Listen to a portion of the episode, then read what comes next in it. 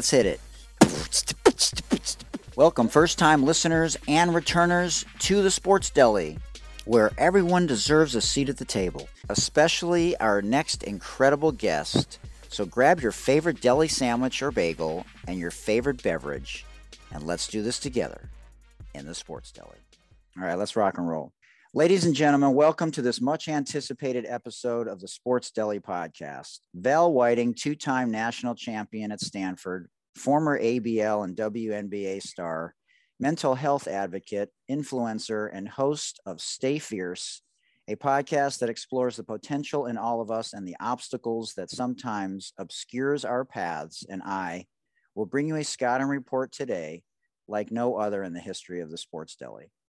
With that being said, on this final day of Black History Month and on Michael Jordan's University of North Carolina's Hall of Fame coach Dean Smith's birthday, we welcome the incredible, inspiring, and courageous firestarter and Navy brat, coach, author, mental health leader, speaker, cancer survivor, and Virago, Joanne P. McCauley, Coach P for life. Later in today's rapid fire, you will find out the rest of the story as to why I mentioned Dean Smith in today's intro. When Coach was born, gas was thirty cents a gallon. And when she was ten years old, Chris Evert won her first of six U S Open singles titles. She was born the same year as Doctor Dre, who was part of this year's famous and historic Super Bowl halftime show, along with Eminem, Snoop Dogg, Mary J. Blige, fifty cent, and Kendrick Lamar. In high school, besides being named to the Parade All-American team, which it should be noted, she was named number forty out of the forty chosen, which slightly irritated her. And if that wasn't enough, they spelled her name wrong. But she got over it pretty quickly and was very honored for this recognition. She chose to play her college ball at Northwestern in the Big Ten, heavily influenced by her incredibly sound-thinking British mother. Her amazing, late, and influential father was often deployed while she was growing up. We both had a truth teller named Renee in our lives that impacted us profoundly. She loves dogs, Carol Burnett, the late Betty White, and swimming, and she once shadowed Nick Saban at Alabama for a day. She's coached for U S A Basketball and was a part of two gold medals. She won a ring while doing commentary work for the then Detroit Shock. She got her first tattoo at age fifty-three, Val, and believes that people should be over fifty before they are allowed to get a tattoo. She's joking about that, of course, sort of. She once carried the Winter Olympics torch. She drove a cranberry Volvo growing up. She doesn't like cold weather. She's got an M B A, and she met her quiet, unassuming husband, a phenomenal listener, John, who we just saw a minute ago, at Auburn, and they married on his birthday, August eighteenth, nineteen ninety-one, so that he would never miss an anniversary.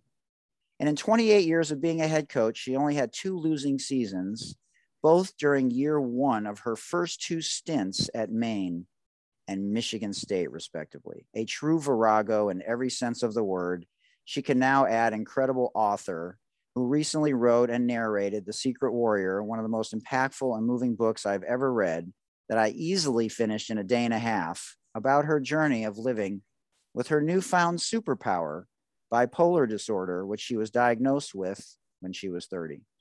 She shared her powerfully courageous story around the world, including with one of my favorite people in the entire world, another warrior herself, Robin Roberts of Good Morning America. She believes in stories over stigma when it comes to mental health. She believes in faith over fear. And you can find her on LinkedIn and on Twitter and Instagram at Coach P for Life. And that's the letter P and the number four. And Coach, uh, for Val and I, a incredibly warm welcome. Truly honored that you're here with us today in the Sports Deli, where everyone deserves a seat at the table, especially Coach P. Thank you. Thank you, Mike. And it's great to see you and Val. Um, that's quite an introduction. That's, mo- that's the best introduction I've ever had. And I've been on at least a million uh, of these podcasts. Um, so I'm thrilled to be here. Well, we pride ourselves on a lot of things, and Val has added so much to the show. Um, and so I'm always honored when when she's here to join us. And uh, thank you for the kind words. Um, but I'm I'm curious, you know, there's so much to unpack. And I know you just said that you've talked about a lot of things many times before, but some of this is relatively new. in the last couple of years since the book came out. Um, but let's rewind to your childhood. And, you know, you had a coach that used to illegally open the gym for you. Mm-hmm. Mm-hmm. And, you know, that sort of changed a part of the course of your life forever. And a lot of people like Jay Billis, who came on the show, said he had a terrible experience with his high school coach, even to the point where his wife during a uh, high school reunion said that she thought that he's scarred for life because of that experience. Mm.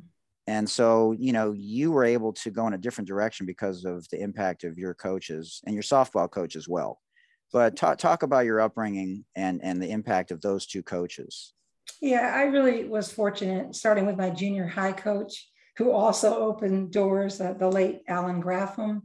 And then my first Coach K, Fred Kerber. That's right. Uh, yep. He uh, was very good at just doing what was right and supporting kids and supporting us to be better.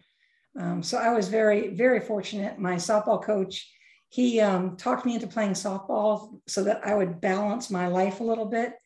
And I thought that was a great instinct that he had um, a long time ago when people weren't talking about those things, about overdoing, um, burnout, balancing, and that kind of thing. So I had a lot of um, a lot of support and smart people around me, and that helped me a great deal.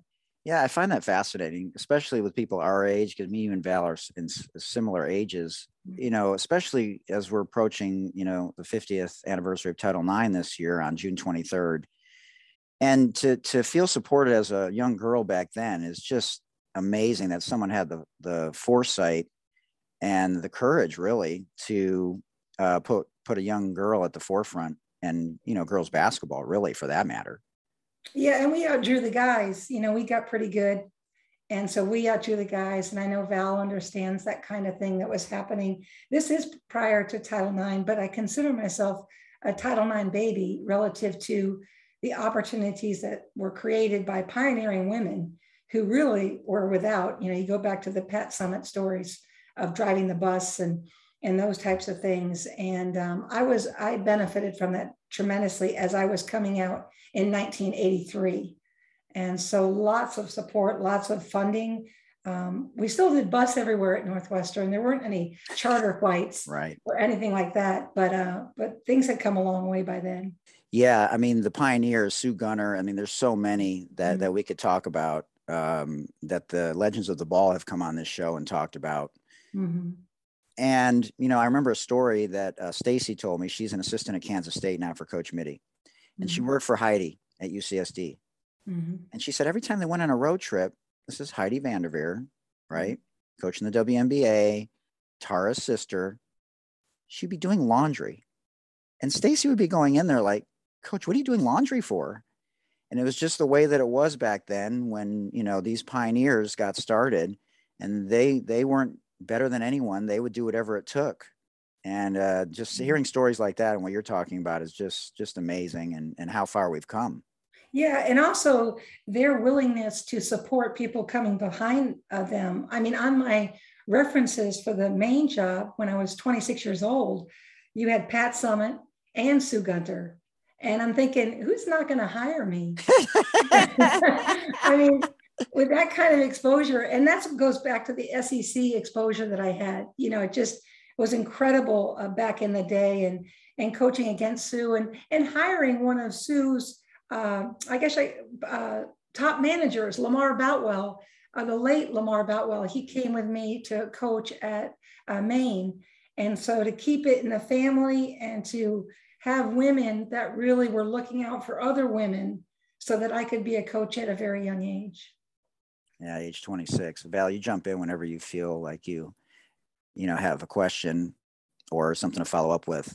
And you mentioned Auburn, and Auntie Chantel was on the show, and she now works for Nike and does a lot of things like Val does on TikTok. Uh, but you said something in the book about how her response to you when you were a first year coach, which you and I both started coaching the first for the first time in nineteen ninety-two and nineteen ninety-three. Uh, that's about where the uh, similarities end. But but she she was very impactful along with someone else at Auburn. Can you talk about how important it is when young coaches are getting into the game to not only be their authentic selves, right, as your boss at the time encouraged and demanded. But going forward, you mentoring young young coaches as well in the same manner. Yeah, Shani was is special. You know, she was as a player back in the day. She is now as a powerful woman. And, you know, coaching her was a challenge because she always was going to question. So you always had to give her exactly the clear answer and then more, actually, in terms of doing things. So uh, she was a challenge to coach and was perfect for me uh, in my first couple of years. And it was amazing to see her lead us to a Final Four because we had lost Ruthie uh, to graduation, and, and there really was a doubt whether she could get it done. And so I loved, I loved coaching both Ruthie and, and Shani, just being a point guard coach, obviously not as significant as the head coach and others, but just kind of playing my role and loving them and the way they treated me. And, you know, I, I don't know, it just was a special connection. And it was really kind of funny. Uh, Shani is from Pennsylvania, Ruthie from Mississippi, and me being from Maine. Like it, it was an unlikely trio, and um, it was a lot of fun. And actually, I credit Shani for um, getting me in coaching and making me believe I could be a coach, and also recognizing that it was a, you know, it was a twenty-four seven kind of, uh, you know, quality of life issue that you choose in coaching, and a way of life rather than a a job per se. And I really got into that with that experience of coaching her. Yeah. That was a culture shock for you. It was. Yeah. Yeah. That was one of your reservations, right? You know, but you stayed immersed in your work, and, and as, as they, as they say, the rest is history. Yeah. And I, um, I took the job sight unseen. I was afraid to go down to Auburn, Alabama, um, as a Northeastern person with, with a British mom, you know, who was right. It was not supportive. You know, she's like, bad people are in the South. You know, to her, to, to her, everybody was bad in the South. Everybody. I mean, it's just, you know, she just thought that it was a terrible place. And, you know, she looked at her history a certain way. And, um, you know, obviously I fell in love with Auburn and loved my time there uh, so much. Oh, man, that's amazing. Yeah, your mom was very influential of you going to Northwestern because of, you know, a variety of reasons, but they supported women in the mm-hmm. Big Ten and at Northwestern in a way that other schools didn't. And that was a big reason for, you know, her reasoning as to why she was influencing you to go to Northwestern. Yeah, absolutely. She felt that energy. You know, that was Doctor Christine Grant um, right. at the University of Iowa. And that was that period of time where the Big, the Big Ten was really pushing. And the Big Ten has stayed true to form because the Big Ten network was just developing as I was leaving Michigan State to come to Duke. And I remember Jim Delaney talking to me about that and saying, this thing is really going to go. And it's gotten to the point where I think that Big Ten network um, has really allowed some of the Big Ten programs, you know, to be special. And it's exciting to see. And it's great to see all the T V coverage, uh, much more than we had back in the day. Yeah, I'll ask you about Caitlin later, but man, if, if the Big Ten alone is not bringing attention to to so many people and so many programs, Caitlin sure is. Holy moly! Yes, yes. Man, what Very she's doing! Special. Wow. Yeah.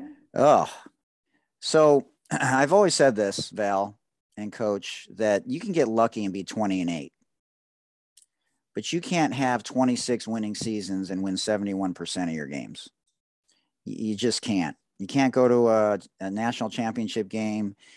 You can't go to four straight Elite Eights, you know, and, and I think there's a couple of uh, maybe four Sweet sixteens in there somewhere. I mean, you just, you just can't. And so I'm interested, starting my thirtieth year in coaching and as a professional basketball skills trainer and, a, and as a life coach, and someone like Val, who's always interested in learning, a lifelong learner, what did you trust most about yourself in those early days at a program that, if we're lucky, termed low D one, let alone a mid-major before you got there? Mm-hmm. And you were able to have four hour conversations with recruits, reference to the book there. And, you know, just, but, but more than that, be able to resonate with not just the kids, but the, the, the moms, the dads, and, and really get people to come there that would never have considered it otherwise. Yeah, we were fortunate. I mean, obviously a great staff and group, and very excited to be in my home state and try to help that program, you know, get to the highest level possible. At the time, there were some pretty key uh, in-state players, uh, Cindy Blodgett, Amy Vachon, and others. And, um, you know, we also had an incredible post player we got out of Massachusetts, which might have been really the key. Uh, I know she was in defeating Stanford in the N C double A tournament. I got to bring that up. Val, of course, Val didn't play at that time, uh, but that was our greatest victory, was in the first round of the N C double A tournament. Absolutely. And that was a combination. Cindy had actually graduated, and that was an Amy Vachon, Jamie Cassidy-led team. And, mm-hmm. and so we had done a lot of things, beaten Alabama when they were tenth in the country. And, you know, it was yeah. a dreaming big thing. And my Final Four experience really helped me uh, to, to think about the possibilities. Uh, so, you know, it was a special time. Lots of fans, about about fifty, six hundred fans for every game, and that that sold out the Alphond Arena. Um, Stephen and Tabitha King were very big supporters at the time, so it was wonderful to have them as University of Maine grads be, you know, supportive of the program. And it just, you know, it was incredible. And I will say that Amy's now gone on to be the head coach, and they just won another regular season title Uh, yesterday or the day before. No, I think yesterday. Um, and so to see that carried on by a former player is very special. She's my former former point guard who helped us uh, in that. Not yeah. only did we defeat Stanford, um, and there's a funny story about that. Tara had just written her book, uh, shooting, right. from, shooting from the Outside, I think it was. And I was reading that book and holding it when we went into the meeting, the N C double A meeting, and she looked at me.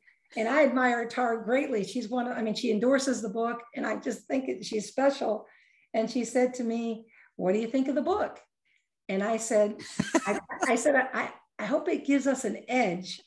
We won by two. And she was very gracious. Again, there are so many coaches that, you know, if you oh. beat them and you're not supposed to, they just make every excuse under the sun about their team didn't do this. And, and she just said, Maine, you know, Maine played their hearts out. She said some very nice things about her team. Oh man, that is, you gotta let that breathe, Val. You gotta let it breathe. I'm a women's basketball fan, so during the during March Madness, I I don't always cheer for Stanford. I cheer for I want good games. Yes, because good games are great for the brand of women's basketball. But I was thinking about you were talking. saying one of your former point guards went on to be a head coach. And I always say that great point guards make great coaches. Have you found that to be true? I, well, I think so in most cases. Um, I think sometimes you can be a, a really stellar player and maybe know the game at a different and personal level that you can't even communicate it. And then you've got these fundamental point guards, you know, which I would consider Amy. She came from a coaching experience. Her dad coached her. And so I think that she had it sort of within her blood, this coaching. So you got, it's sort of an interesting guess as to who will be a very good head coach and who can actually communicate principles and do fundamentals, which are so critical uh, to this time, versus they can't really come down off their level, right? They, they were so successful, they can't really explain why they could do what they could do. Wow, that's so interesting. We could, we could unravel that. Yeah. Man, that would be a fascinating conversation. So I do, I do want to talk about this part, uh, you know, in each sort of uh, chronological uh, part of your life uh, over the course of, you know, the last twenty-four years of your coaching career, because at thirty, that's when some, some things transpired mm-hmm. um, where you thought you were going down a path of, you know, emotional highs and, you know, hyper-focused, and, you know, people around you noticed some things that were not you being your normal self. So mm-hmm. tell everyone, four years into your main experience, you know, what transpired, mm-hmm. you know, we don't want to oversimplify it in a couple of sentences, because this, this, this whole thing takes time. As I know, you know, having lost my father to suicide when I was nine, and Val knows, having thought about suicide and being in the mental health space herself and advocating mm-hmm. in this space in a way that um, only we can understand now because of the things that we've been through. After I gave birth at twenty-nine, a year after giving birth, I had my uh, first episode, a manic episode, and it hit me like someone you know, hit me from behind. I had no idea what it was. This was many, many years ago. There was so much, so many stigmas, nobody even could name anything.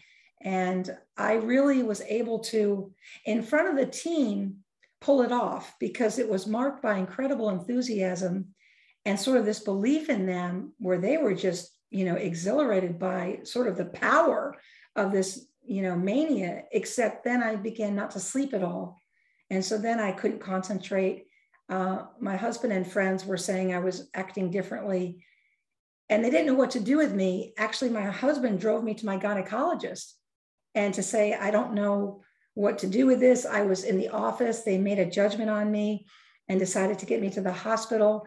The only way they could get me there was basically to not tell me where I was going. And then at one point, I thought it was John who needed the help.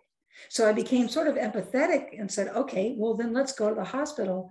Except when we got there, you know, I was on the floor playing with kids' toys.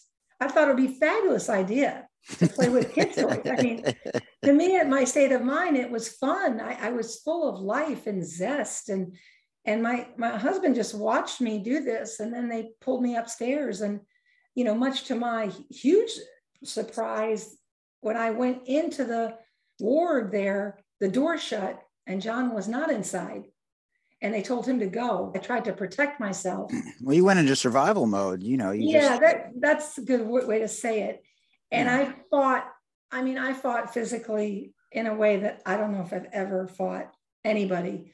Um, I believe there was, I mean, a couple of guys and two nurses and I mean, they were having a, a, a terrible time getting to me. And unfortunately, that's the way it was then. It's different now, I think, with better psychiatry and better communication and a way to talk people down, cognitive behavioral therapy, um, not, not to mention medicine. But they finally got me. They finally got me and gave me medicine that put me out.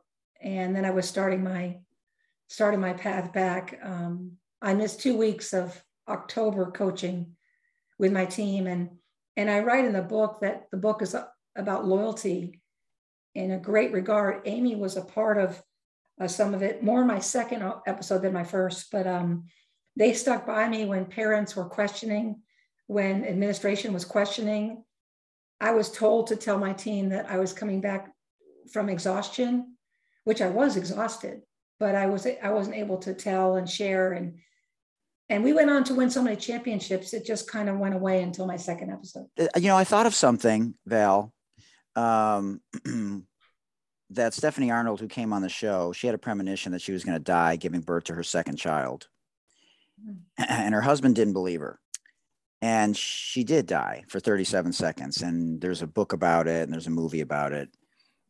And she talked about on my show how that affected the relationship of the marriage. Mm-hmm. Because like your husband, he's an economist as well. And he's a numbers person. So you know this better than anyone, that when you're a numbers person, you know, it, you're, you, you think a certain way, you know, you're, you're statistically driven and it's really hard for that person to see things in a different way. So I'm just curious you, if you, cause I didn't hear you talk about this in the book. You mentioned your husband a couple of times in the book, but not often. And he was the last person you thanked at the end of the book, mm-hmm.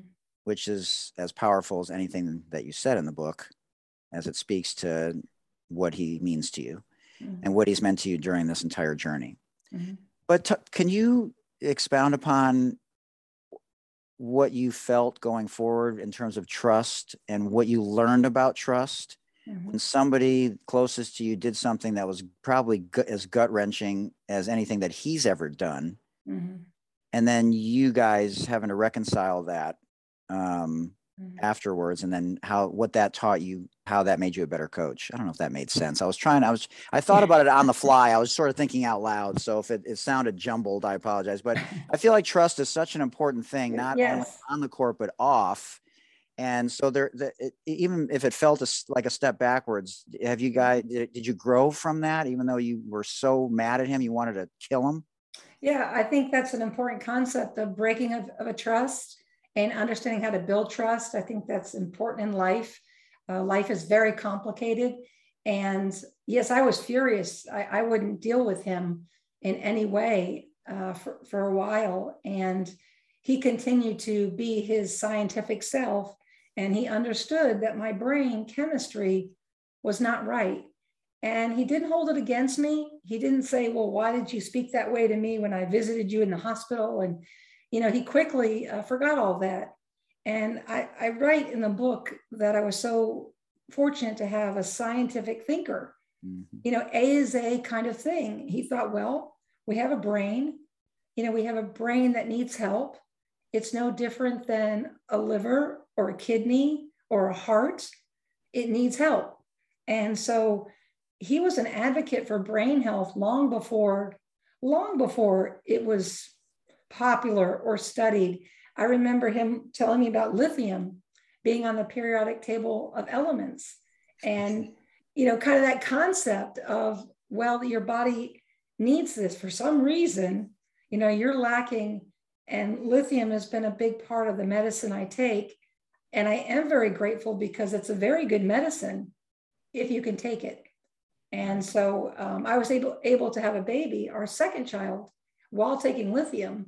And that's a whole different story. And there's almost no research about lithium in utero and what that's like for mothers. And I think that's interesting as well, what's not studied or how we need to catch up. And the significance of that was because you wanted to breastfeed and mm-hmm. and you were you had reservations about that because of your fear of impacting your son. Right. And at this time today, it's come out, a Harvard study is that you absolutely can nurse, you can do it. And as you know, it, it's proportional.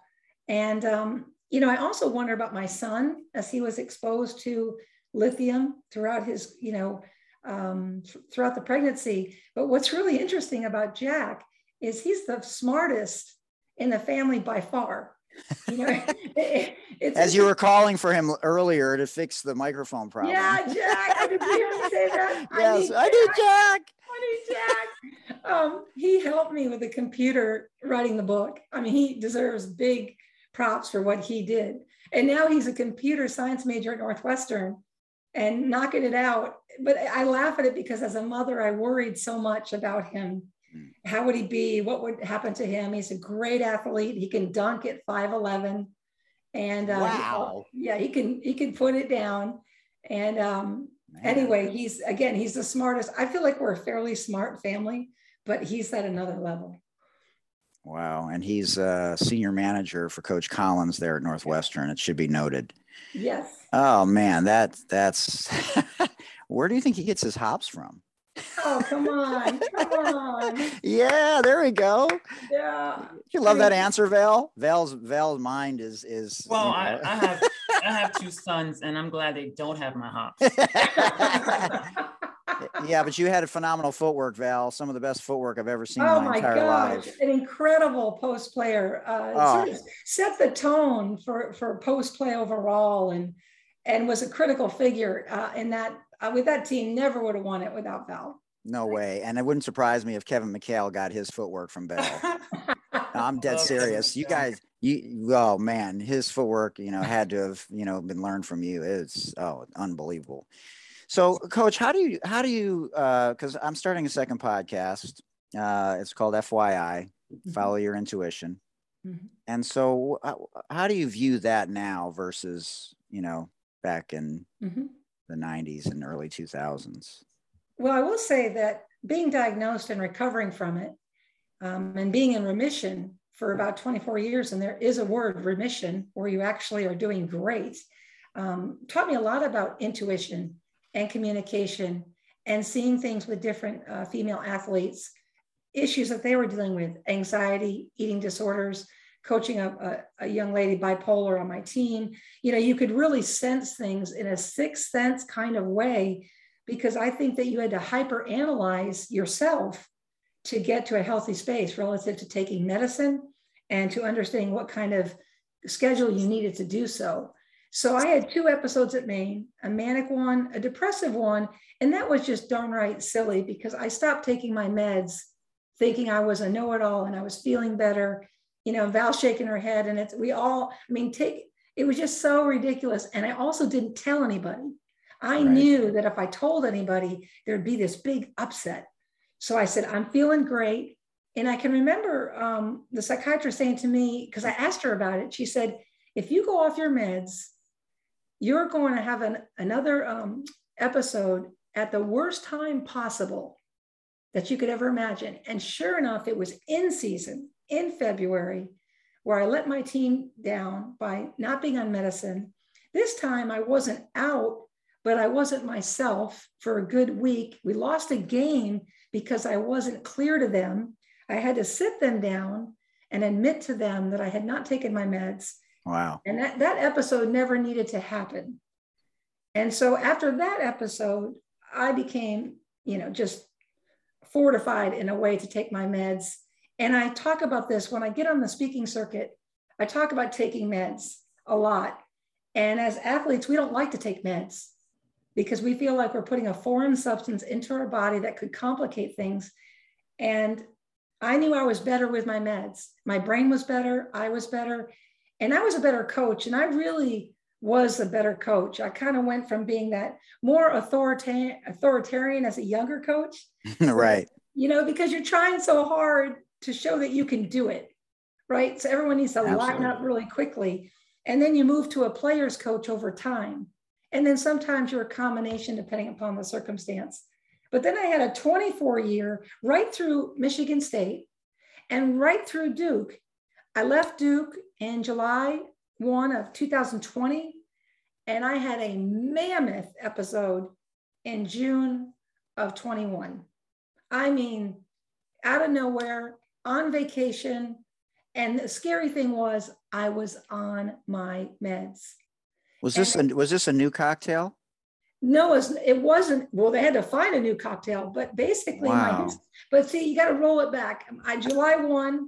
I'm out from coaching, which is hugely impactful in my life. Right. My father dies. Right. And I get a hysterectomy. Right.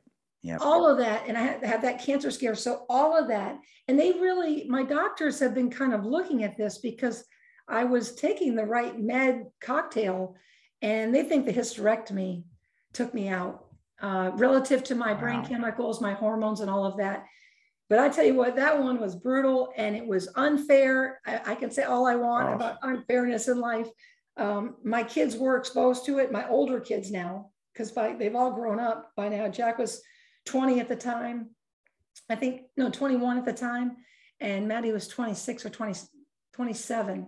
And so they had to see mom in a different concept. And it was very protective, the isolated episode. I was not even in the state of North Carolina.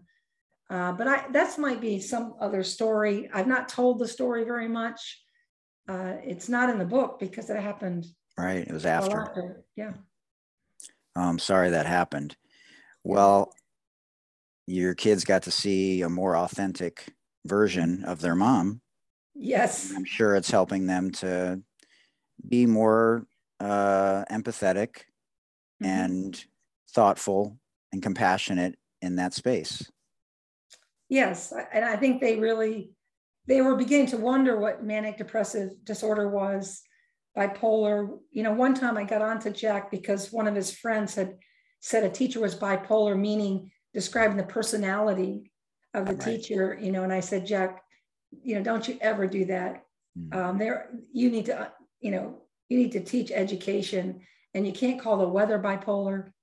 You can't call people bipolar unless you know they've been diagnosed and they're willing to share that with you. And I just can't stand when language is misused and um, makes things seem very trite when they're not. Absolutely. Val, you have anything? Follow up? Well, I was going to say that your experiences um, with your hospitalizations were sound similar to mine. Um, mm. my, my second one was involuntary, and was, you know, my husband, I thought he ratted me out. I was I remember being so mad at him wow. um, going in, but I, I was misdiagnosed. Um, mm. I, for me, I'm always feeling my worst when I'm depressed. So mm. I, I always get help when I was depressed. So I got diagnosed with depression, but I actually was bipolar. So my I would come off the medicine or the depressive, the, the antidepressants make me feel more manic. Oh, yes. I would have an, an episode. But when you're manic, um, for me, I played better. I, you know, I had more energy. Um, I was obviously more moody. I have bi- I'm more bipolar two than bipolar one. Mm-hmm. um, I have more rapid um, mood swings. But like mm-hmm. you said, um, I hated taking medicine. Um, it made me feel so flawed that I had to be on medicine, and I was embarrassed. I didn't tell anyone. And even I took a whole season off of W N B A because of depression. But in the paper, we just said, I'm personal reasons. Mm-hmm. Like mm-hmm. you have to say exhaustion, I have to say mm-hmm. personal reasons. So I, I, your story definitely resonates with me. Yeah, I, I a lot of good, a lot of similarities there. And um, yeah, it's just so interesting about some of the preconceived notions we have about the medicine. I mean, you had it, I had it. And also when people are misdiagnosed, I mean, that can really send things into complication. So many, pe- so many people are diagnosed with depression that are in fact bipolar. Like that is a lot. I wish there was more of a study on that, because you're looking about five percent of the population is bipolar, but I'm not sure I believe that based on what I've witnessed at various schools and, and situations. Well, and, and it sort of brings me uh, up to the next point, which is um, influencers being more public about this. You know, you two, Liz Cambage, DeMar DeRozan, Kevin Love, and, and there's there's others, uh, Metta World, Sandiford, Artest, you know.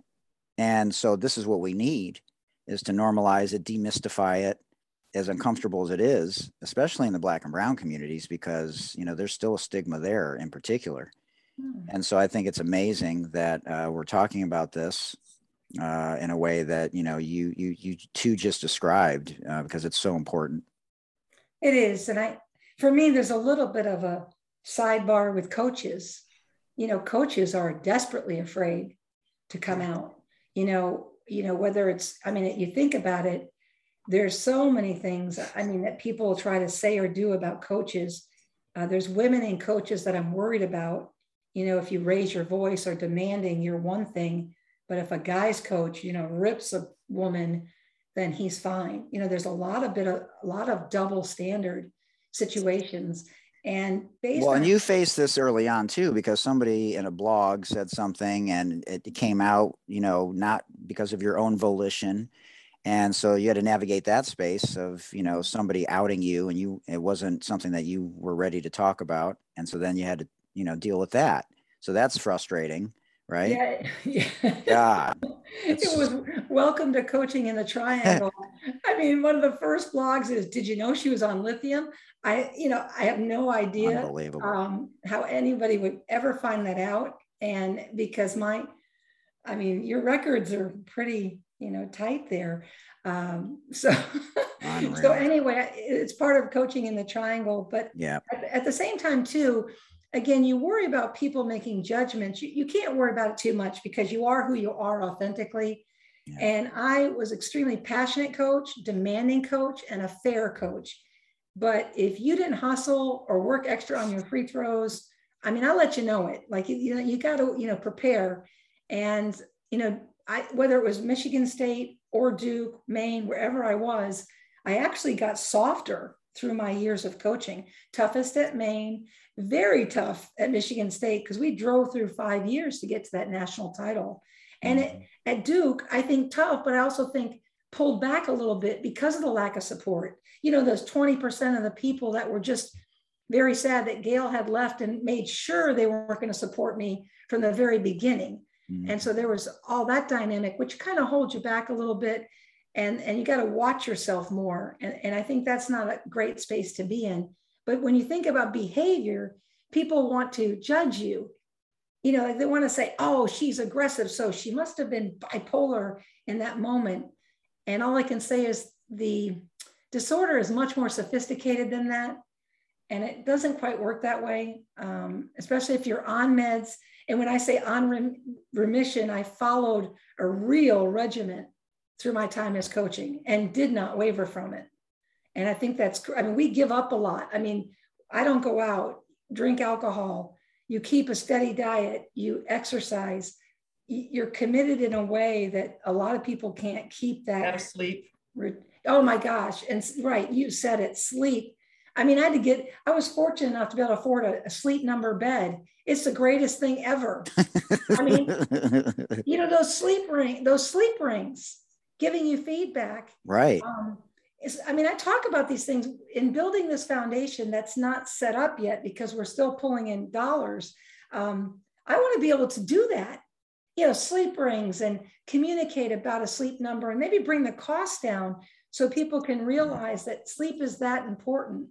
And your brain, I mean, only two percent of the population can deal with low sleep. Adults need seven to nine hours of sleep per night to maximize brain health and physical health and all of that. Oh, absolutely. And let, let's not even get into the diet piece and the exercise and movement and, you know, controlling what we can to, to feed the brain to be able to go in a direction that it needs to go in, let alone other challenges that you guys are talking about. Mm-hmm. Oh, man, that's, and this pandemic threw that into a loop on top of it. Oh, gosh. Oh, did it, did it ever. And it provided just another trigger. Right. You know, we talk about triggers that we go through in life, whether it's, um, you know, having a baby, Uh, stress or other things. There are triggers. Some people don't really fire off if they have a protected life with, with bipolar anyway. I mean, I know I have an undiagnosed family member and she's lived her whole life that way. And I tell you, it's crushing to see what the effects of that can be. Um, that's hard to, that's hard to watch, especially being diagnosed and benefiting from the medicine that I've been able to benefit from. So you say you're in remission. I never actually even heard that term before for the illness. But um, for me, it took me about uh, ten years to finally feel like I was in my flow. Yeah. Um, how about you? Did it, did you feel it took you some time to just feel like yourself again? Yes. And I think it was marked by the human connection I had with the players. See, being part of a team structure, that those players demand that you're on it. And I mean that in a good way. So I really feel I had eight years at Maine, and I would say the last three years were utter bliss mm. and winning championships. And I was really in my groove. When Michigan State came calling, I also was just so excited to be back in the Big Ten mm. and build that program. And it went so fast that we were just completely immersed in what we were doing. So that occurred. And then Duke was a special job to me. I really was excited about going to Duke. And so again, I think I, I really worked hard on structure and exercise, and my meds were doing well. I didn't have another child, which might've been a complicating force. Uh, so I do feel like I use the term remission loosely because I know it's primarily for cancer and other, um, other diseases and problems, but I've been told by some in psychiatry that yes, you were, and you had worked it for twenty-four years. I was beginning to think I was not bipolar. I, I said to John, are we sure this is right? You know, does this make sense? I mean, Val, did you feel that way? Like, like after ten yeah. years? Yeah, and, and and when I tell people I, I have bipolar, they're like, oh no, no, not you. But yeah. when I look back at my history, like um, high school and um, even college, how my coaches always call me moody and my ups and downs, I, I was for sure, but medication is really, and I still hate taking it every day, but I, it's, it's a, it contradicts my whole being of popping a pill, but I have a biochemical imbalance that needs to be balanced. And mm. that's, that's what I tell myself, but yeah, sometimes I'm like, well, maybe I don't have this. I, feel I, I really thought, uh, John even thought, John thought, well, maybe you outgrew it. Wow.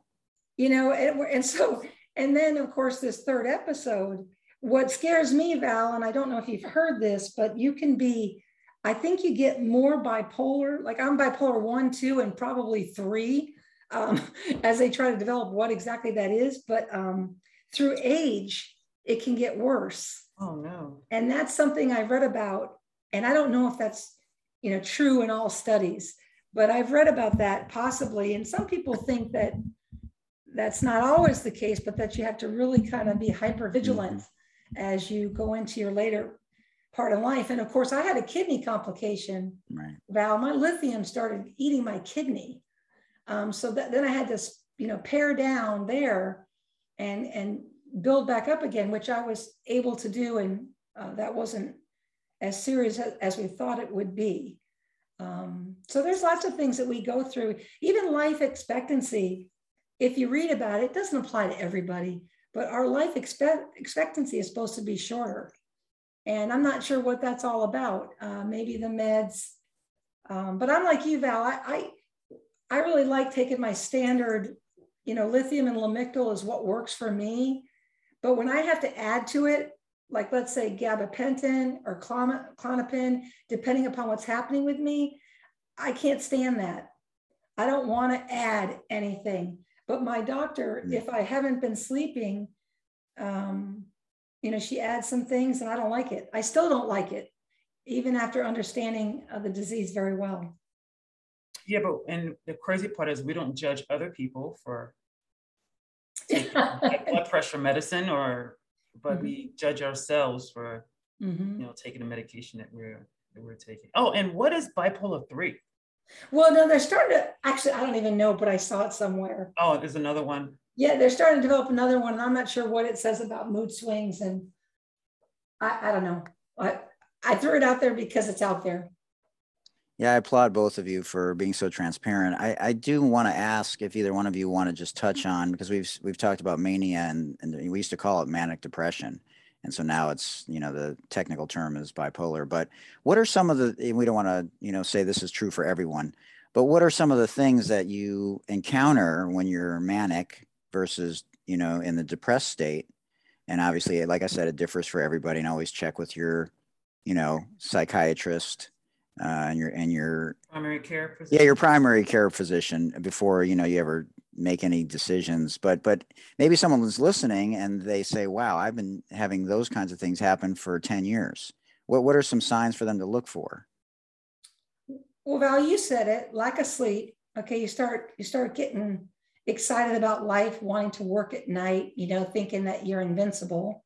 And you, so sleep is a kickoff. You know, one thing I can give you is I was driving and the radio was playing, and it was as if every song meant something to me and was actually being played for me.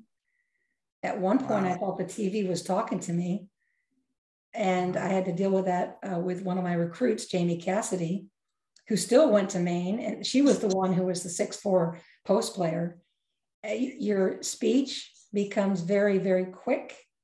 Your thinking is really quick. I mean, Val, I don't know about you, but I was certainly very smart. I mean, I aced the calculus test. I, I, I aced the calculus test um, in a way that I was more high-strung, but I didn't know it. Um, I don't know, Val, what else did you do? um, for me, I had more, um, what do you call that? Rage and blow-ups. Okay, yeah. Um, with mood, mood swings. I would snap at my kids. Mm, mm-hmm. And wow. they, they wouldn't, they didn't know who I was. Yeah, yeah. Back, back to, I guess, quote unquote, normal. And then when I was playing basketball, which I didn't realize it, I would, I was more edgy on the court and mm. um, more easily activated towards maybe not violence, but just wanted to do something. Felt like I wanted to do something. Oh, I, I want to get her back. And I mean, and that could be, that still could be, oh, of course my dog's barking. I just could be general, but I I was just pinpointing different times in my, in my life where I, where I could think about, you know, I think this was a, I was bipolar and those symptoms were coming through. But for me, I never really knew about it until I would get really low. And my, my low was really low. Yeah. And, and my highs were just like, you know, back and forth with, with the mood swings. Yeah, I think, I think the hardest thing, uh, Mike, is that you, people treat you so differently. Um, you know, you sometimes have to go back, you have to go back and people you've offended, or, you know, you have to go back and explain yourself, right? You have to go back and try to make amends, except it's not your fault. You know, it's not your fault. It's, it's not like you, you know, I don't know, did something that was your fault, I guess. I mean, it, it's it's a brain issue. And if your brain is sort of shorting, you know, shorting out. I guess if you have a brain stroke. Okay, if you have a stroke, people are empathetic and they send you flowers. They send you food to your home and they take care of you. Okay. Well, a brain disorder like bipolar, many things happen and everybody runs away. There's no flowers, there's no food sent. And even people that were your dearest friends become sort of spooked by what they saw, what they witnessed, what they felt. There's no apology that works. I've seen people treat me differently in administration. I've seen people back way off. Uh, people are fearful. They can't get over it.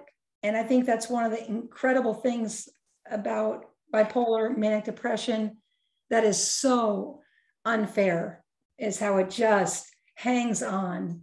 And some people just judge you in ways that are inaccurate, uh, ill-placed, and you have to live with that.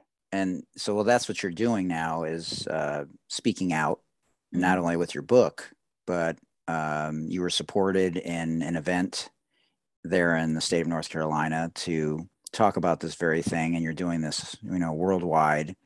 And it should be noted that, you know, worst case scenario for people is suicide, mm-hmm. is, is taking their life. Mm-hmm. And like my father did, and he was mentally ill when I was nine. Mm-hmm. And, you know, it, it, it impacts people, you know, so if you see a sign in somebody, just tell them that you love them and that you care about them. And, you know, maybe that'll be enough to get them the help that they need. Yes, I, I've had many situations already, whether it was Mississippi State or Bowdoin or the places that I've spoken, to have students come up to me. And I speak corporate as well, but boy, when you speak with students, mm. it's amazing. And I have to say, Mike, I take a coaching approach. Um, because I'm a coach with this diagnosis, I kind of am able to push the envelope more. Right. You know, and so, you know, you got this, like, you know, when I've gotten a few calls or conversations, kids have said something like, you know, I'm bi- bipolar and I don't want it. And I could say to them, well, wait a minute, you, you know, you football player. Yeah. I said, you must not be a very good football player. You know, the kid's like, oh yeah, I'm a great football player. I said, no, you're not. If you, if you were, you could handle this, you know? So I, I'm able to kind of throw it back a little bit, you know, because I think it's important for us to recognize that people have to be motivated. And sometimes it's hard, you know, it's tough love, you know, that you got to say, look, you know, and this guy, we, we talked to, he ended up talking to me a lot. Um, I don't do individual stuff. I'm not a doctor at all. This just happened to be a friend of a friend. Mm. And, and it turns out he's now, you know, he ran the Boston Marathon. You know, he got over, because people could hear about, yeah, you take your meds. Yeah, this is a pain. Yeah, you do this, you know, you do that. And, um, and on the other side of it, when we talk about kids too, and adults even, you have to come across as saying that suicide is a hostile act. Like, it's not, it's not to be celebrated with teddy bears. I mean, like, to me, when, it, when some of these events have occurred on campus and they've, they've stopped classes, I want them to have classes, to go to class, put that Ted Lasso box in the middle and have people throw in their concerns or throw in their experiences, and have each professor have to dedicate that day to brain health. Absolutely. You know, and so there's, so anyway, I, I have a different approach to what currently is done. And I feel like we've got to take a stand. Yeah. And I've thought of taking my life. I'm right there, Val. I've thought of it. And I, and I, I again, we come from a place of experience. And so I think we have a different uh, view, at least I do, uh, relative to coaching and how to motivate and say some things that are direct uh, to young people. Yeah, that's so powerful. And really, people just need to know that they're not alone a lot of times. Mm-hmm. Mm-hmm. Yeah. Yeah. Oh, we could talk about this for hours. All right, let's get to the rapid fire, and then I'm sure we'll unpack a couple of things in there. Uh, Val, buckle your seatbelt. All right. So in the old days, Coach, we used to write letters to recruits. Yes. Now, not so much. But Coach K actually does still write letters, I hear, on his former players' birthdays, which I found fascinating. Mm-hmm.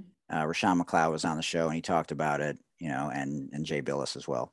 Uh, so having said that, do you prefer phone calls to recruits, in-person visits, written, handwritten letters, or texting? In-person visits by far. Of course. Yeah. Well, who made you the best dinner? Oh, oh, uh, the late, uh, probably, oh, there's been many, but my, my late Stacy Perini, who passed of breast cancer, one of my players passed, yeah. and her mother, Debbie Perini, put on quite an Italian uh, show there. So great memories, fond memories. Oh man, when someone makes you a part of the family on, on a recruiting visit, that just changes you forever. Oh, that's amazing. Okay, so you met Larry Bird and Magic Johnson on the same day. Uh, how was that when Larry brought his daughter? Talk about that. Oh, it was incredible. In practice, kind of see out of the corner of your eye. I'll try to act like everything's like, yeah, we're good. Yeah, I mean, I mean, and the funny thing is, I've made jokes to my players that I don't care who walks in our gym. I don't care. I don't care what goes on. And so Larry Bird comes in, and actually everyone keeps going. And so I go over and talk to him, and it, we're, the team is still practicing while I talk to him. And then finally, I sort of break down. I'm like, you know, would you like to meet the team? And he said yes. And so I stopped practice, and the kids got a kick out of that. They were grateful, first of all. And then they were like, yeah, coach, I guess would you not practice? I said, yeah, for Larry Bird. I wore his number, number thirty-three. I wore it, loved it. Oh, yeah. Man. So I said in the intro, we would talk about um, the legendary coach, Dean Smith from North Carolina, why I mentioned him in the intro. Can you talk about the conversation you had with him? Oh, incredible. Um, Whistler, British Columbia. Taking a gondola up to the top of the mountain to have a wonderful dinner sponsored by Nike. And we were inside the facility. It was beautiful. And he was really drawn to my husband um, because of my husband's brother was a Moorhead Scholar uh, at Carolina. Wow. And he was very impressed by that. And so we began talking and he whispered, um, you know, to me, I, I was sort of sad about not being able to win that national championship in two thousand five. And he said, he said, you know, well, you went to the Final Four. He said, my Final Four, you know, we lost in the semis. And I was like, really? And he said, that puts you ahead of me. I was like, whoa. I mean, I just, I was floored by that statement. And then he admitted wow. that we were his favorite team, that your women's team, yeah. and uh, not, wow. not to tell anybody at Carolina. That's fascinating. Oh, what a great story. Yeah. Val, if you have any rapid fires you want to throw in, just let just let us know. Okay, so um, you and your hu- go, yeah, go ahead. I want to know if she puts sugar or salt in her grits. Ooh. Oh, oh, cheese. That's it. That's a new one. Oh, cheesy grits, but I have to say salt to answer your question. Yeah, that's, that's love great. them, love them. So in that same food space, you and your husband both love seafood, especially mm-hmm. when you lived in Maine, and and I was. in Baltimore, and they have a great place out here in San Diego. So if you come out here, you and Val, it's yeah. on me. It's called the Crab Hut. It is amazing. So did you ever find a place in East Lansing or Durham that compared to the Maine seafood? Oh gosh, no. No yeah. way. Not That's even close. Easy. Yeah. No. So no. you used to eat at Pat's Pizza, especially when you had late nights in the office at Maine. You ever find a pizza place that compared to Pat's? Oh, better in New York City. That it's right by the garden. I just went there and I was speaking to, I, I was just speaking in Manhattan, but but there's nothing like New York pizza. My dad is mm. from New York and there's nothing like it. Sorry, nothing like it. We didn't talk too much about your dad. You want to share a little bit about what an amazing person he was serving our country? Yeah, he um special pilot. I was a great, great pilot for many years. Mm. I really enjoyed his Navy experience. And then he went to the private sector. He was the dad that was rebounding the ball to me all the time. Mm. And allowed me to swear and stuff when I got upset and I missed. I was pretty intense, like, you know, like wow, I was, I was pretty ticked off when I missed. And Dad took me to lunch on game days and um, took me to the gym and, and rebounded. And I'm very much like my dad, I think, uh, in a lot of ways. And it was a really a blow. He was not well in some ways, but I just visited him. And, um, you know, losing a parent is probably one of the single most difficult experiences of anyone's life.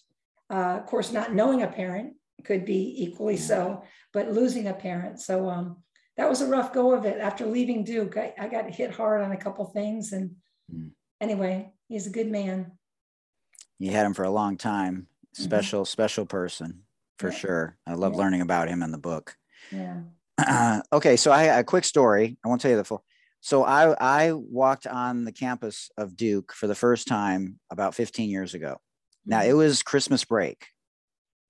And so this was, this was about two thousand nine, I think, Christmas time, something like that. So I went to visit my former player who was playing at Presbyterian, and they had just gone D one and they were playing at North Carolina uh, the next day, but I had a, a night to walk on the Duke campus. So I was looking around, I was like, where is it? Because all the buildings look the same and it, like it's next to the rec center. And I'm like, that's it? And I was like blown away. So I was like, oh, I got to get inside. So I checked the first door right in front on the side there where it says, you know, the name mm-hmm. locked. I go around the side. I'm looking around. Nobody on campus. Everyone's gone. So I check the second door on the far side, locked. God damn it. So I go around the back side of the building and, you know, my heart's racing right now. Right. Cause I'm like, if anyone sees me shaking this door, I'm going to get arrested. So I open the door and it's open. I was like, holy shit. So I go inside. I'm like listening to make sure no one's in there. It's pitch black everywhere. And so the only lights were like these, these like emergency lights, I guess they were mm-hmm. when you walked in there and, you know, the trophy cases. And I was just like, you know, and I followed college basketball big time back then, right? Parade All-Americans and, you know, Street and Smith and all that stuff. And so I go and sit on the upper level. And there's only one light in the place. And you know this, right? And so you have these, the rafters, right? And the lights are in the rafters. These emergency lights are in the rafters. And it's shining down on Coach K court and the D right in the middle. That's it. And I'm sitting there by myself for thirty minutes.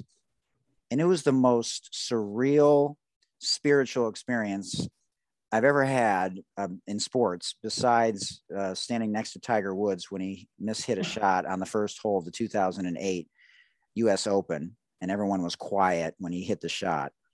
But it was, I mean, I can't even imagine. I haven't been to a game when the fans are there.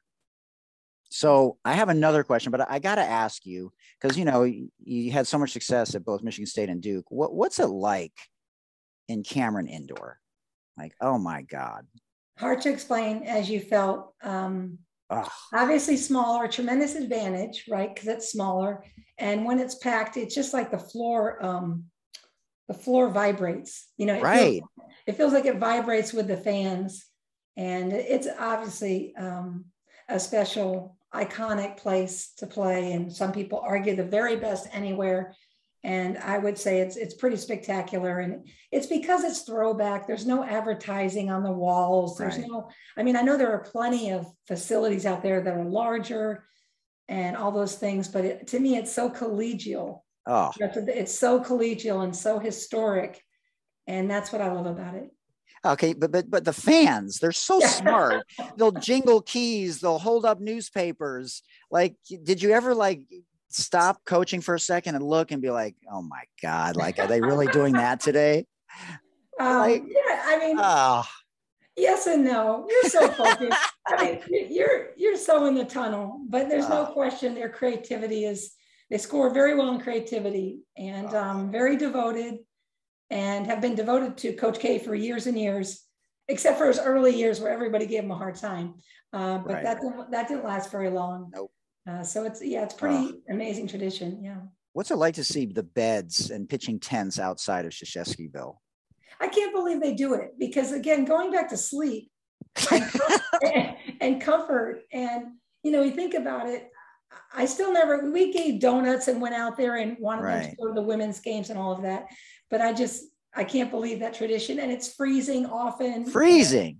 It's just, yeah. God. Yeah. Complete oh. devotion. What about Coach K and Coach Izzo's support for you? Oh, tremendous. I um, Izzo was great. We went to the same Final Four. And, yes. Uh, Amazing. And that was incredible. And Coach K and I, I, we came three points away from going to the same Final Four. The guys made it. We lost to Brittany Griner yep. uh, by three. And um, I, I step back sometimes and think about working with the Hall of Famers, and, and the fact that I almost went to two Final Fours, one with each, how interesting that would be. And I'm always one to embrace coaches. I've never had trouble with guys coaches. I kind of, you know, I hold my own. I say what I got to say. Both of them are like big brothers to me, but we had our, we had, I'm not gonna say arguments. We had differences mm-hmm. of opinion and things, and that's life in the fast lane. But I think that I really enjoyed both of them, particularly Coach K and his Army background with my Navy background. Right. Uh, there was definitely a connection there.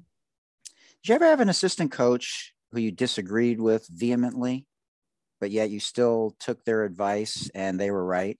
Oh, I'm sure. Um, I'm just trying to think of a specific. So while you're thinking about it, Val, Val's got to go. She's got to jump on another. Uh, All right, Val. Val, thank you so much for joining. It was amazing having you. Well, we got a few more questions, not too many, but yeah. Thanks, Great Val. To see you, we Val. Love you. Me too.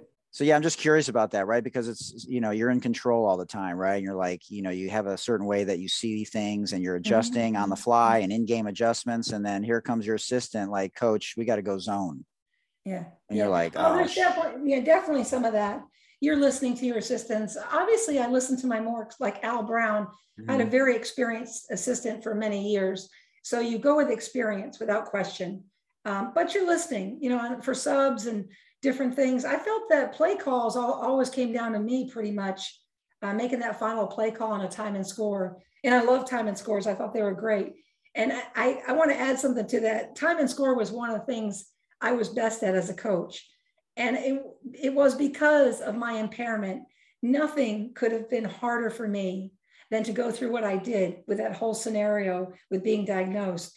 That transferred over to the concept of I've already been through, I mean, how could anything be a pressure situation? I mean, right. after that, it just, I felt totally different and very calm in the most difficult situations. You find yourself yelling at the television when you watch games now? What are you doing? You know, it's funny. Everyone seems to have the same offense. Post-play seems to have gone away. Yeah. And there's randomness with who takes shots. Like, we made sure your best players were taking shots.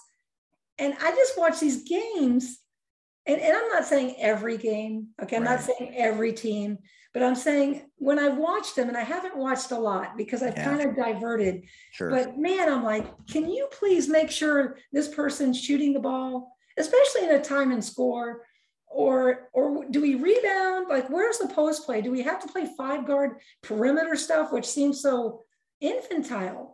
You know, when you think of Val and the kind of post player she, she was, and I think some teams, yes, have great post players. You see it, South Carolina yeah. for one, okay, but Kansas I mean, State. Yeah, yeah, there's some in, impressive ones. But Virginia Tech, yeah. Yeah, oh, terrific, and N C Ooh, State, yeah, yeah, N C yeah. State, oh. Um, but still, there's a lot of teams that are like saying they're going to try to advance to the Final Four, and they're just running around with guards. Right. I'm thinking that's not probably going to work. Inside out. I believe that. Absolutely. Oh, man. I love it. So are, are you reading any great books right now that resonate um, with you? Let's see. I'm, po- I'm poking at uh, Brene Brown's new book, but I can't say I'm reading it. I'm just kind of going through it right now. So I love Brene Brown, and she's terrific. I do a lot of um, books on tape. Me too. You know, including so, yours. yeah. Oh, oh, oh, did you? Oh, like I loved it. it? Oh, I loved it. Sound? How did I sound? You sounded amazing. Yeah, you really did. It was, it made it, it made it. I know some people like to feel the book and turn the pages, but uh, I like listening to people that narrate their own books. Oh, it was great. It was amazing. Yeah. Robin Roberts' uh, older book that I never read. I, I'm going back to that. Um, so there's other stuff. And my books on tape are more for like Kristen Hanna's books. I've gone through all of those, like Firefly Lane. And mm-hmm. they, I like to step outside the box sometimes and just be like entertained. Yeah, yeah, yeah. Did you ever read uh, The Road Less Traveled?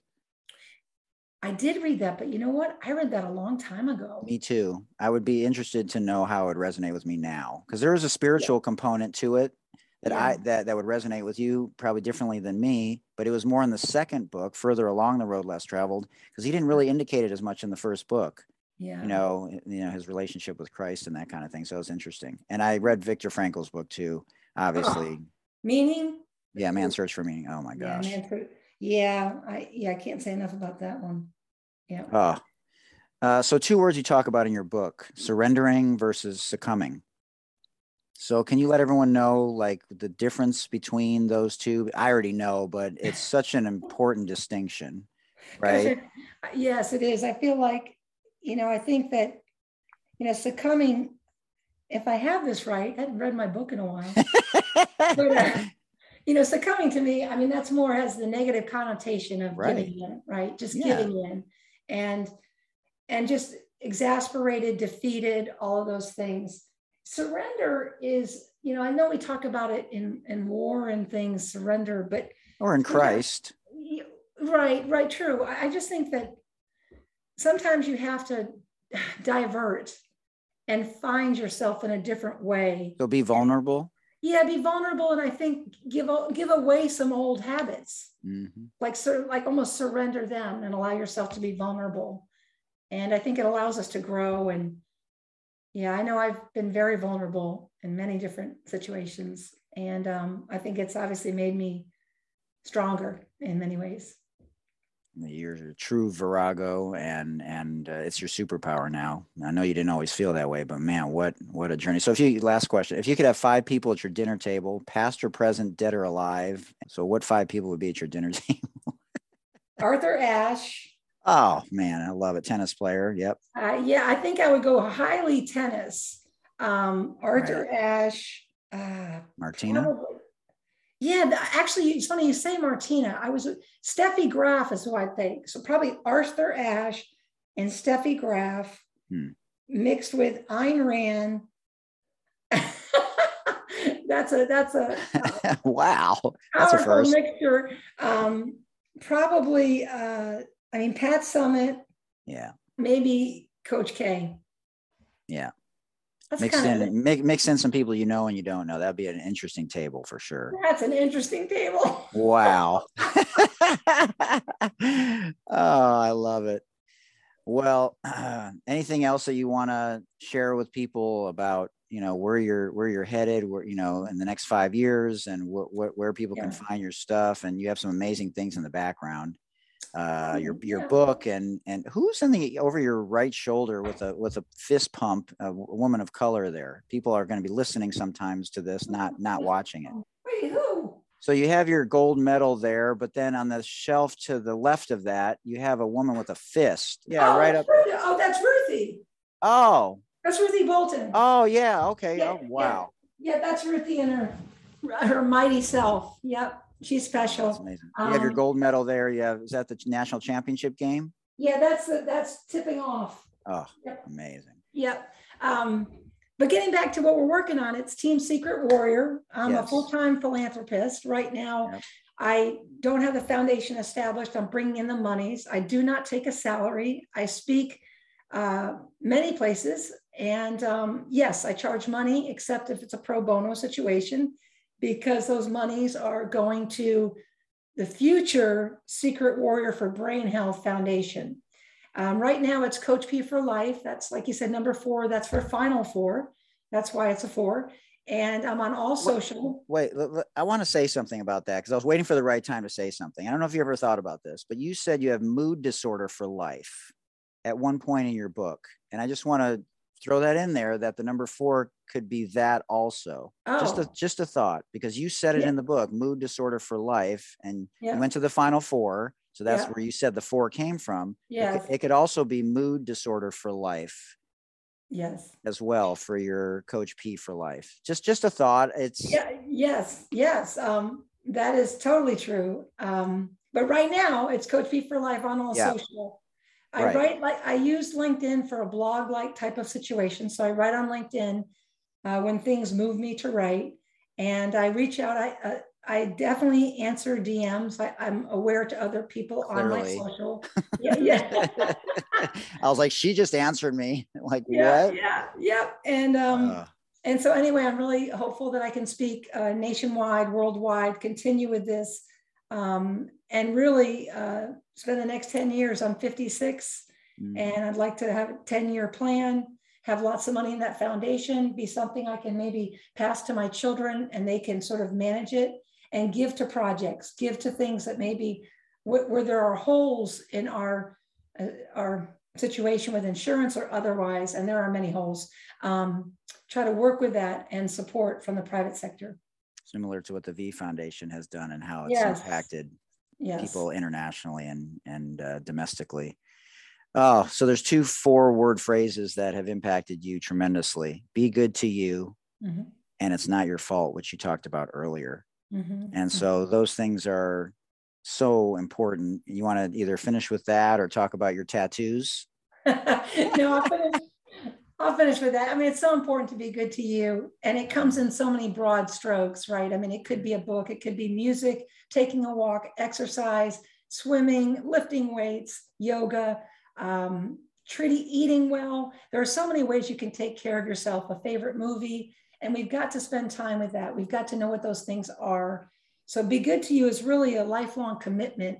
And um, I mean, just sometimes we don't even realize what that is that we need to do. And um, the second, what was the second thought? What'd you say? Oh, it's well, not your it's fault. It's not your yes. fault. Yeah. Yes. Yes. Emotional words to me from a mentor. Mm-hmm. First time I heard it was actually when I was long past my diagnoses and really rocking and rolling. I just come out of the national championship at Michigan State. And when I heard those words, I always thought it was my fault. I never could understand how anything like that could happen. And I must have been a part of it. I must have been part of the reason. And when I heard, it's not your fault, there was just the biggest exhale and freedom in my life. Um, I'm forever grateful. And I make a point in Secret Warrior yep. to highlight those words. Oh, so grateful. So truly Thank honored you. and humbled. Uh, You, like you said, you've been on a lot of these, and uh, it was just really impactful, and I hope people got a lot out of it. Um, well, th- there you go, ladies and gentlemen. We hope you enjoyed this incredibly powerful podcast that uh, really gives you insight on how to be your authentic self, even when you're messy and vulnerable, because it becomes your superpower. So for Coach Val, I'm Hootie Hoot. Uh, thanks, uh, Joanne P. McCauley, for uh, spending time with us and creating this safe space so that people can hear your uh, story, and maybe it resonates with them in a way that allows them to be the best versions of themselves. Thank you. Thank you so much for having me. This has been an awesome experience. All right. Thanks, Coach. We'll talk soon. I'll stay in touch. Much love and respect. Do I get a copy? Do I get a copy? Oh, of course. Are you kidding me? I, I got to have it. I want to, I want to see us. Oh yeah, absolutely. Well, we, we put it on YouTube and on audio platforms, so it goes on to both, but you can have your own copy, anything you need. And you can always come back and be right. a guest co-host like Val. I, I had her on the show and I've invited her back several times. So if anything resonates with you, you want to come oh, back, okay. you know, please do. And I, and I actually invited Elizabeth Galloway McQuitter. Oh gosh, yes. Who coached you at Northwestern. So I wanted to shout her out because she wasn't able to make it, but she was trying to come and surprise you. Oh, I love that. I love that. She's the greatest. She's, She's and she amazing. made us and she made us play defense. So don't forget to bring that up. Her defensive. Absolutely. Absolutely. All right, Coach. Much love. Continued success. You're doing amazing things. All right. Talk Thank to you soon. Take care. Bye-bye. All right. All right. Amazing stuff, ladies and gentlemen. Uh, truly, truly hope that you enjoyed that. One of the most powerful podcasts that we've ever had. Uh, and, and, you know, many times in life, the wins don't come easy or early on in the process, either on the court or off. But as you heard her say, she was a lot tougher in the beginning when she was a coach. And she took her foot off the pedal a little bit, just a little bit, not a lot, maybe after she went to the national championship game at Michigan State. Uh, and so you can tell very clearly from Val and from Coach P uh, how much more nurturing and loving, compassionate, and empathetic they are as a result of navigating their way through something that wasn't easy, to say the least, and how they were tough on themselves in the beginning. And now they accept themselves in a whole new way.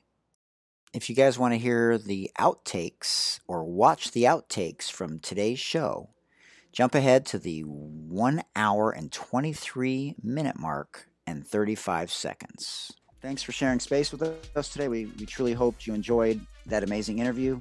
Remember, everyone, Black Lives Matter. Stop the bullying. Stop the Asian hate. Contact your local and state politicians for any inequalities, for any individual or any group that's being marginalized. Also, everyone, we want to raise awareness for those individuals that are currently imprisoned for non-violent offenses, in particular those with long-term sentences that are disproportionate, in particular to those people in the black and brown community. And I want to send a shout out to forty tons dot co. forty tons is a socially conscious cannabis brand, and they're a social enterprise using the regulated cannabis industry to fight injustice, in particular for cannabis prisoners. So check them out again at forty, the number four, the number zero, tons, plural, forty tons dot co, because what they're doing in the cannabis space and being a socially conscious company is truly incredible, and uh, they have my full support. And also wanted to remind all of you, if you're having a tough time, you can always call the Suicide Prevention Lifeline, and that number is eight hundred, two seven three, eight two five five. That's eight hundred, two seven three, eight two five five, and they are available twenty-four seven, three hundred sixty-five days a year. You can also always check me out on Twitter, Instagram, and on TikTok at Mike Hootner. Thanks again to our amazing sponsors, Breaking Tea, Sport R X, P S K Collective, City Lokes, and Moolah Kicks, which you can see right here up on the screen. You can search them online at breaking tea dot com, sport r x dot com, p s k collective dot com, moolah kicks dot com, and city lokes dot com. And if you'd like to support us at the Sports Deli, we'd love to have you either make a one-time donation or feel free to make a donation monthly, either ninety-nine cents a month, four ninety-nine a month, or nine ninety-nine a month. If you have uh, questions about that, send me an email again to the sports deli at gmail dot com, and I will send you the link on how you can do that. Uh, you can also find it at the bottom of every podcast on Spotify or uh, Apple Podcasts. Link at the bottom to support the show. Please check out our website at the sports deli podcast dot com. Make sure that we continue the conversations with regards to three strikes and you're out and mandatory minimums, especially people that are in jail for nonviolent offenses. So those things need to change. Until next time, remember, it takes a village. For Doctor J and Coach K, I'm Hootie Hoot. This has been a production of Hootie Hoot Productions. Thank you for joining us in the Sports Deli, where everyone deserves a seat at the table. Remember, it takes a village. Much love, everybody. Peace.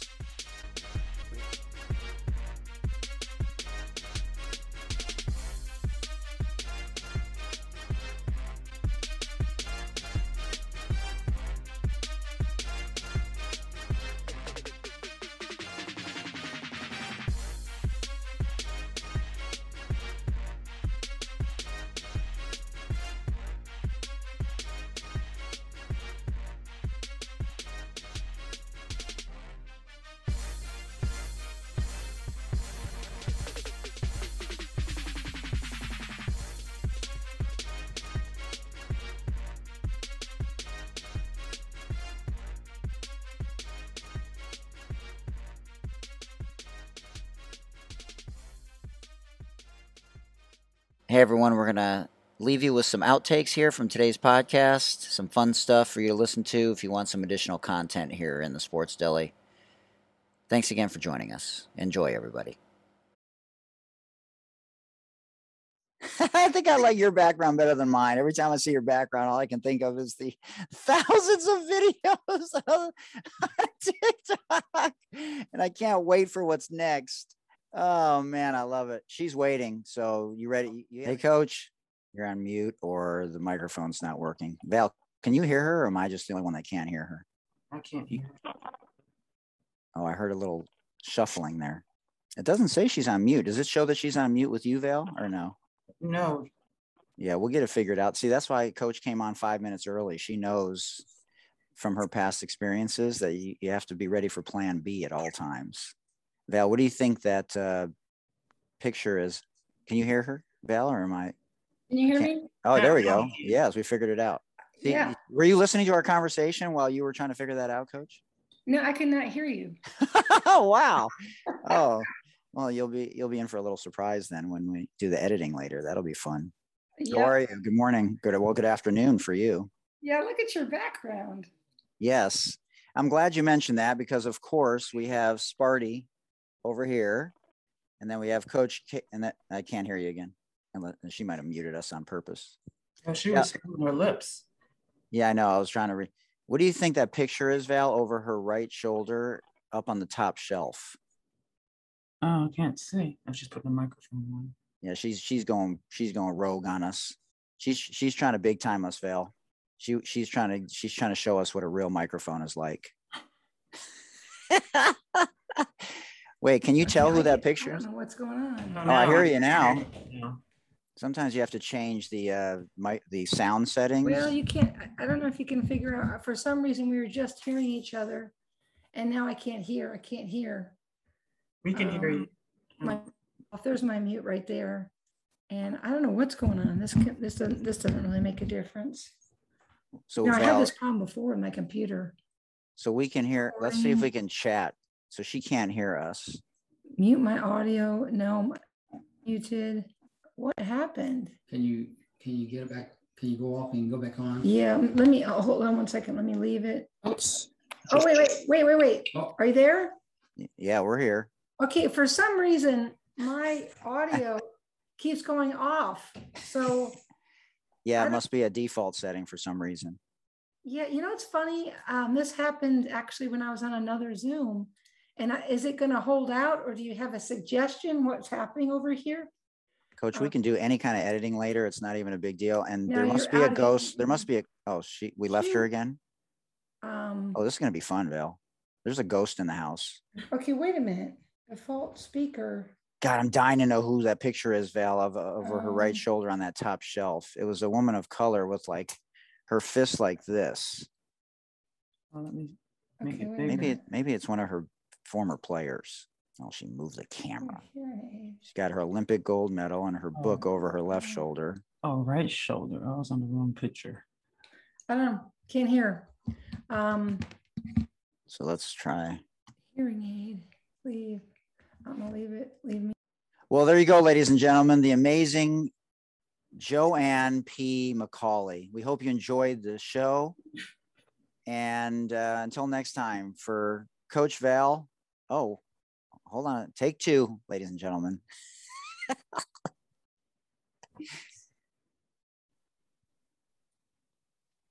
All right, Val. We're we're we're scrapping the scouting report. What? What is going on? We're we're scrapping we're scrapping the scouting report, Coach. Are you there?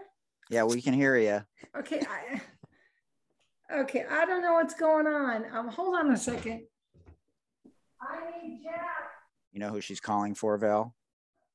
Probably a kid. Yes, that would be her son, Jack. I don't know if he's home. I don't think he's home, though. Maybe she needs him uh, via telephone, because maybe she has, do you have a... Hey, guys. Can you hear us? I, I can hear you. Oh, well. Oh, I can't hear you now. That was the problem. She couldn't hear us. There must have been a ghost in the room, and your uh, energy made it go away. The the economist. Leave it to the economist to, to make the ghosts go bye-bye. Okay, I can hear. Can you hear me? Yes. Yep. Okay, I can hear that, you too. That, oh. But why? I have no idea. You can hear it through? I can hear it. Um, well, I did you press any buttons? No. No, I'm not going to press any buttons. Okay, don't, okay. Okay. That you okay, I mean, let me sit there. Mike, can you hear me? Yeah, we can hear you. Working. Okay, it says that I'm being picked up on the why, why computer, you, but they were upstairs. Uh, Unbelievable. Oh, you did, did, did it work setting? by Bluetooth?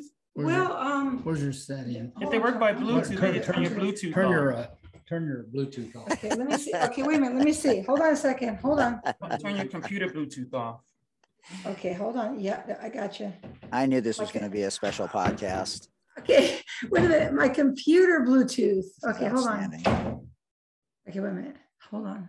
Oh, how do I do that? Wait a minute. Shoot. Uh, what kind of computer do you have? Okay, wait a minute, John. I, turn my. Can you turn that off? I, there's my settings. You want to minimize it? No, no. I need Bluetooth off. Okay. But I don't see it there. Yeah, oh, there it is. Okay, there it is. Oh, this okay. is phenomenal.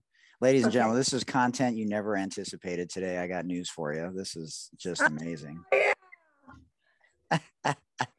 How bizarre. That is a first. Oh, well, you get, a lot, you get a lot of those. Hey, yeah, we're okay. bagging the scouting report today. We're going to plan B. No, okay. okay. That's Wait, amazing. I'm sorry. I haven't met you. Um, what's your... Uh, Val Whiting. Uh, what, sorry? My name is Val Whiting. Ah! I coached against you. Did you know that? Okay, hold on a second. Hold on. Yes, I love this. Val, I was um, a graduate assistant at Auburn when you beat our butts in oh, Knoxville. Yeah. Yes, my freshman year. Yes, you were outstanding. Thank you. Val, you might have solved my problem from the last Zoom I had. Um, okay, so Bluetooth. Do I turn my Bluetooth back on when I'm done with this Zoom? Depends on what you're going to be doing next. Oh, well, just regular use. Yeah, but what do you use the Bluetooth for would be the question. I don't think I use it for anything. Maybe your mouse. Mm. If you have a you have a cord for the mouse, yeah, that's a good point. If you have a wireless mouse, you use it. Okay, no, I don't have a wireless mouse. I just have an old MacBook Air here. Well, then it's probably a default setting that you don't need it for anything.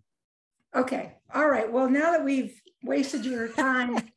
Oh, that sorry. was not a waste of time, Coach. Trust me. Sorry, Val. Sorry. Like, oh, my gosh. Of all the things in the world, that's going to be some great content at the end for the outtakes for the show. That is phenomenal. Oh, Coach, that's great. So how are things in Durham? Uh, things in Durham are sunny and cool. Oh. How about out west? Yeah. Val, you go first. You're in the Northwest. It's raining. Of course. Yes, it is. And in San Diego, this is honestly, besides our normal sunny weather, I've never seen blooming and animals. The pandemic did something to animals and flowers. I don't know what it was, but I mean, I can't believe the winter that we're having. It's one one day of rain, two days of rain. That's it. It's it's been phenomenal. Oh, unlike good. unlike good. Val. Good. All right, Coach. I know you got to pick up somebody later and your time is is so valuable, and uh you know, Val's more of an influencer and has more name recognition than I do, and so I always wonder why people come on come on the show, and Val's been phenomenal as as a guest host, and uh so we're going to do a formal intro, and uh this will be a powerful podcast, and yeah. I'm uh very excited about it, and it's been much anticipated since we talked last week. Val, you ready to rock and roll? Yes. Now, I do want to uh, have a caveat to this. The, the intros are some somewhat long, but we do it. Uh, my original co-host and I talked about it, and we started to do it in post-editing and realized that it's more impactful usually uh, if we do it with the guest on. And so that's the reason for it being somewhat lengthy, but hopefully you enjoy it. Okay. Well, we hope you enjoyed those outtakes, and Uh, it's always fun to chop it up to start the show before we do the formal introduction. But uh, today was a lot of fun because uh, we had some funny moments. And when there's uh, technical difficulties, uh, like with Steve Lavin or others that we've had on the show, it's always really funny. So thanks again, everyone. Take care. Bye-bye.